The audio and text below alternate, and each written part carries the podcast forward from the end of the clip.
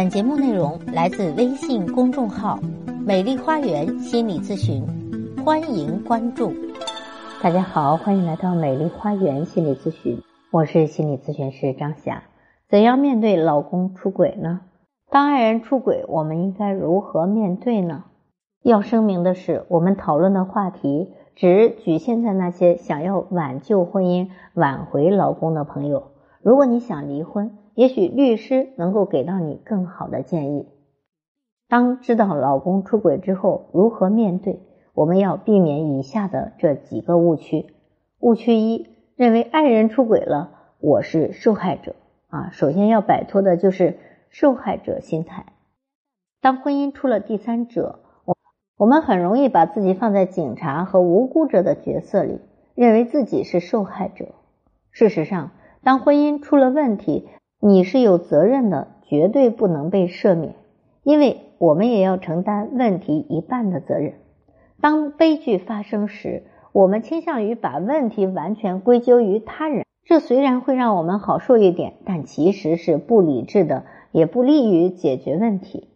因为悲剧在于我们不肯先改变自己，适应已经变化的婚姻现状，就会让这段婚姻关系进入死循环，越来越糟糕。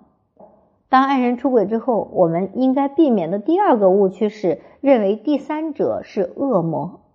我们对第三者当然没有好感，但咒骂绝对解决不了问题。而且，当你贬低对手的时候，你也同时贬低了你自己。既然他如此不堪，为什么还能吸引你的爱人来打败你呢？第三者是一面镜子，它照出了你身上没有或者丧失的东西。这对你的爱人却是非常重要的。换一个角度来说，你甚至要以第三者为老师，因为他现在拥有了赢得你爱人的钥匙。来看第三个误区：赶走入侵者，我们的婚姻就可以恢复正常了。很多人把自己的婚姻不幸完全归咎于第三者，但即使没有第三者，其实你们的婚姻早就有问题了。捉与不捉，其实都是把焦点放在入侵者的身上。事实上，决定婚姻能否存续的关键，在于你们能否正视早已经在爱人出轨之前就已经存在的婚姻裂痕。我们的婚姻无法避免灰尘、蒙蔽和故障的产生，它需要及时的清洗和大修。多年来，我们对婚姻习惯性的榨取，形成了固定思维模式。婚姻危机。其实就是上天给我们一次清理和整顿的机会。来看婚姻的第四个误区：我跟他好好交流了，他发誓不再犯了。切记，交流并不是指责和抱怨，否则对方会竖起身上的刺来抵抗你。如果只是教训或倒苦水般的倾诉啊，或者控诉，这就并不是交流，这是批斗会。因为交流的目的并不是让对方忏悔。而是听到爱人内心的需求和心声，你需要了解他从那个女人身上到底得到了什么，而你能不能在婚姻中给他提供这些，这才是解决问题的关键。来看第五个误区：明明是他犯了错，为什么要我改变呢？很多人都会感觉到委屈，明明是对方犯了错，为什么还要我改变？最先发生改变的往往是最强者。自然界的进化史告诉我们，最先改变者才能够生存和发展。在婚姻中，同样也是如此。最先改变自己，就掌握了整个事情的主动权。第三者的出现，其实就是给我们重新审视婚姻现实的机会。爱人可以从你身上得到需要，比如倾诉、赞赏、安慰。如果你这些都不能给到你的爱人，那么，爱人就把这些心理需求都投注和转移到第三者身上了。现在要做的就是重新拥有这些，把心爱的人夺回来。爱应该是对方有意义的，也就是说，你要给到对方想要的。即使全天下人都觉得你是贤妻良母，只要你的伴侣不认可你，你就并没有满足他的需求，你的存在感就是零。你们的爱情存款就是零，甚至就是伤害。失去的爱只能用爱来找回。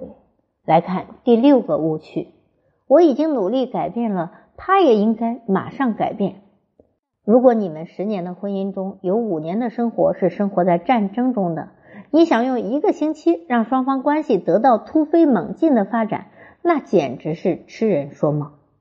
改变自己，重要的是观念的改变，是意识到幸福就在手中，即使失去了爱人，也依然可以找到幸福；即使遇到了危机，也不能失去寻找快乐的能力。当家充满了这种愉快的氛围时，爱人就会感觉到更像家了，他的回归就开始了。如果你带着怨气、带着自我矛盾的心态去扮演这个角色，相信你的爱人并不是傻子，他会感觉到你在装，你没有改变自己，只是戴上了一张面具而已。那么，在婚姻中，我们哪些是应该去可以做到的、可以改变的呢？第一步就是留着那张窗户纸。你要捉的并不是奸，而是他的心。心抓不到，即使没有奸情，你也不会幸福。最上乘的做法就是给你们留一个可以在一起生活的余地。如果你想要这个婚姻，就要给对方一个容身之所。闹得满城风雨，或者故意做一些让他难堪、尴尬的事情，最终的结果是雪上加霜。你不要试图证明他是一个罪人，也不要把对方逼到绝路。否则，他的内疚和歉意就会荡然无存。第二步，施加必要的压力。当爱人出轨了，你当然要施压，中等程度的压力就已经足够了。如果你一哭二闹三上吊，那就等于把丈夫往情人的怀里推。高压手段和暴力方式只能让局面变得更加糟糕。如果你把痛苦展示的太过，你就成了怨妇，家也就成了地狱。爱人会觉得他犯了永远无法挽回的错误，会失去对于婚姻的信心。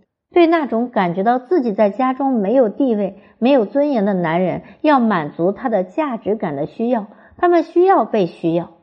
对于比较强势的爱人，你的抗争是向对方展示力量，迫使他正视你。你不需要对他过于殷勤，你要的是让自己处于最好的状态里。别忘了。你想要把这个爱人从别人的怀里抢回来。第三步是反思自己，爱人出轨了，你付出那么多，他却如此回报你，你寒心也觉得不公平。其实你有没有问对方是否需要这样的爱？他需要的到底是什么？在爱的问题上，我们最容易犯的错就是强买强卖。丈夫希望和妻子说说心里话。可是妻子却觉得只有干活才是爱的表现方式。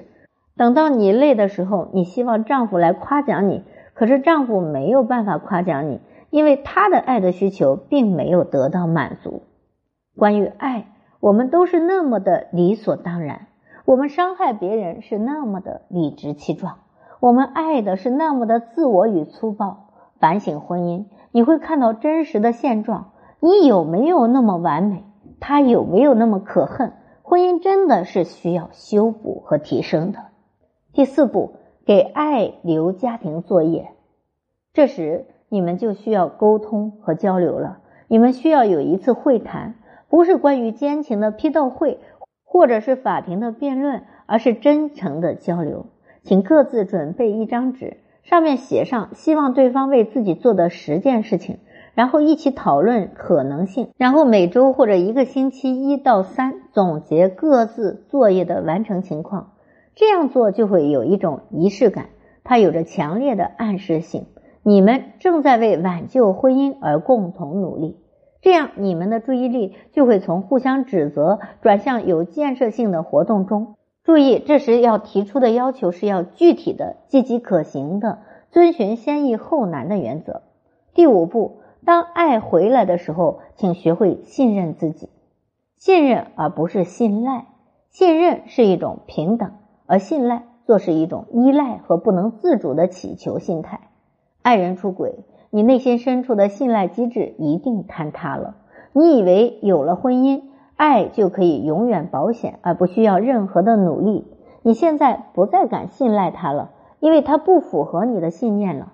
婚姻需要一生一世的忠诚，而忠诚是建立在爱的基础上。你信任他，就是信任自己有能力，也愿意为婚姻继续努力。你不能确保爱人是否会再次出轨，但起码你可以相信你自己。第六步，当爱无法挽回，请放过自己，也放过他。我们用缘分来解释那些无法解释的东西，缘分会聚也会散。如果你们到最后都互相疲倦了，那么就请学会放手。害怕放手，其实都是在婚姻中失去自我的人。婚姻的破裂，有时反而能够让你找到重生的机会。好，我是心理咨询师张霞。如果您有任何心理情感的困惑，都可以咨询我。所有的听众朋友咨询都可以享受最高优惠。我的咨询微信是幺八三五三三五零七三二幺八三五三三五零七三二。关注我，咨询我，帮您理清困惑。走向幸福，咱们下期节目再会。